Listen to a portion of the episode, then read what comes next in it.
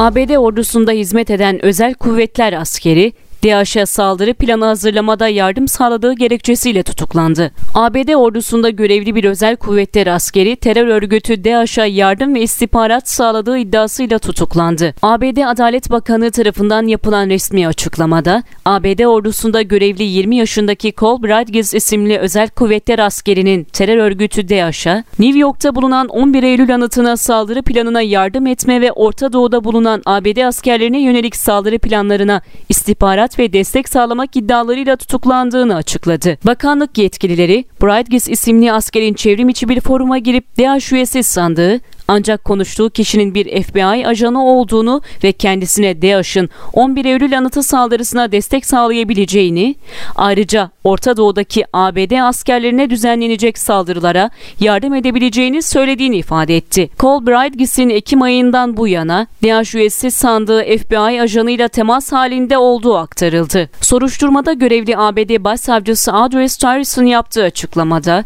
Cole Bridges, DAEŞ'a silah arkadaşlarını pusuya düşürmek ve öldürmek için taktik askeri tavsiyeler vermeye çalışarak ABD'yi savunmak için verdiği yemine ihanet etti ifadelerini kullandı.